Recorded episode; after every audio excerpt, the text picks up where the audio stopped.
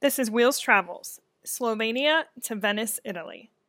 Slovenia was the fresh of breath air that I needed after a few difficult days in Dubrovnik.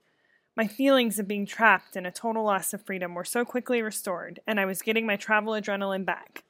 I did get some rest on my down days in Croatia too, which certainly helped me to handle my frustrations in a healthier way. We had a short flight from Dubrovnik to Zagreb, where we spent the morning at a cafe and walking through the markets. The temperature and humidity were much more modest, and that alone helped all of our moods. From there, we took a pretty hot and stuffy train to Ljubljana, Slovenia. We walked about five minutes from the train station to our Airbnb, where our host met us outside. She stood far away and had a COVID mask on due to a positive exposure at home. She was incredibly professional and kept her distance while checking us in, being cautious not to enter the ground floor and extremely accessible unit. It was a needed reminder that COVID was still flying rampant in parts of the world, and we each quickly put on our masks while checking in and for a while after, being sure that the apartment itself had been properly aired out. We spent the afternoon and the next day exploring Ljubljana, which we all agreed was our favorite city up to that point in the trip. The streets were lined with restaurants, and the river that ran through the town was the perfect place for a picture and quiet stroll. The city itself was not overwhelmed with tourists like so much of Europe, and the weather was incredibly tolerable.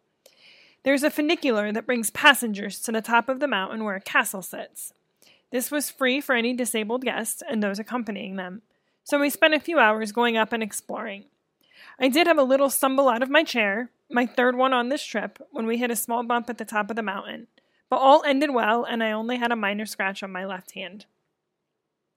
One of the things we all quickly noticed in Ljubljana was the number of wheelchair users.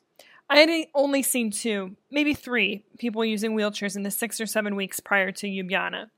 Yet in a matter of 48 hours, I saw at least half a dozen wheelchair users in just one city. I did some research on why this might be. Was there a specific medical facility nearby? Was Slovenia especially friendly to the disabled? Was there a genetic disorder that was prevalent? My Google research didn't come back with anything that stood out, other than that Ljubljana was just an overly accessible city. Duh, I should have picked up on this. It was the same reason I love the city. It provided a freedom that much of the world can't give back to those with disabilities. The morning that we left Slovenia, we stopped to have coffee and dumplings along the river in Ljubljana. They were delicious and such a perfect way to close out Slovenia. We made a quick stop at a local grocery store to stock up on snacks and instant coffee, thinking they would be much cheaper in Slovenia than our next few stops in Italy. We spent the next three hours in a small bus transiting from Ljubljana to Venice, and then another 45 minutes in a very hot and very full water taxi to get to the islands of Venice. While I'd been to Italy before, I had not visited Venice. In full honesty, it was another checklist destination for me. I was expecting loads of cobblestones and hills, plus the added annoyance of small water canals. I was actually dreading this next city, but it turns out that I am in love with Venice. There is very little cobblestone and it's not hilly at all. The bridges going over the canals are quite manageable as long as I have someone to help me up and down the moderately sized steps on either side of the bridge. Oh, and the people here, they are amazing. On more than one occasion, a group of strangers have grabbed my chair and brought me up and down, one person in the back and two in the front. And when I mean strangers, I mean everyone is a stranger. I am a stranger, the person in the back is a stranger, and the two in the front don't know each other either. It all happened so fast, with just a few hand gestures, some words along the lines of help, followed by grazie and thank you. We spent our first evening drinking wine and eating pizza. Okay, well, if I'm being honest, we've spent every evening in Venice drinking wine and eating pizza. I mean, it's Venice. The streets are lined with restaurants, and the ambiance is inviting for just this type of thing.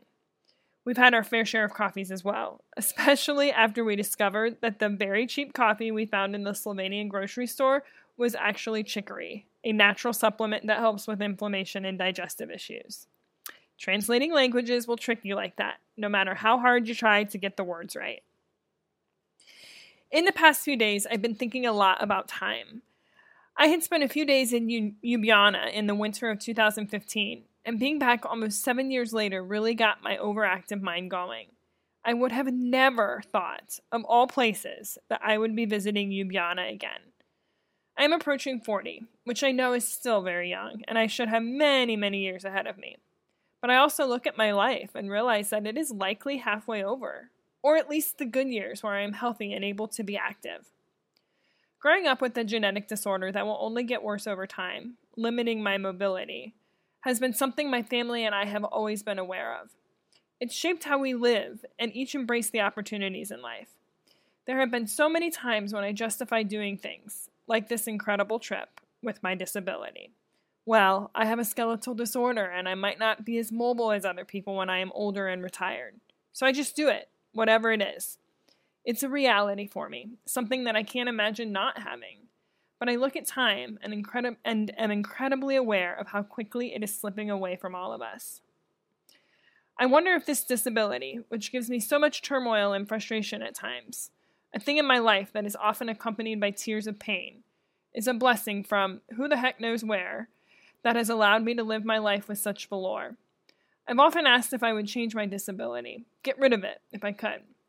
Giving away my wheelchair would be like amputating a leg or an arm.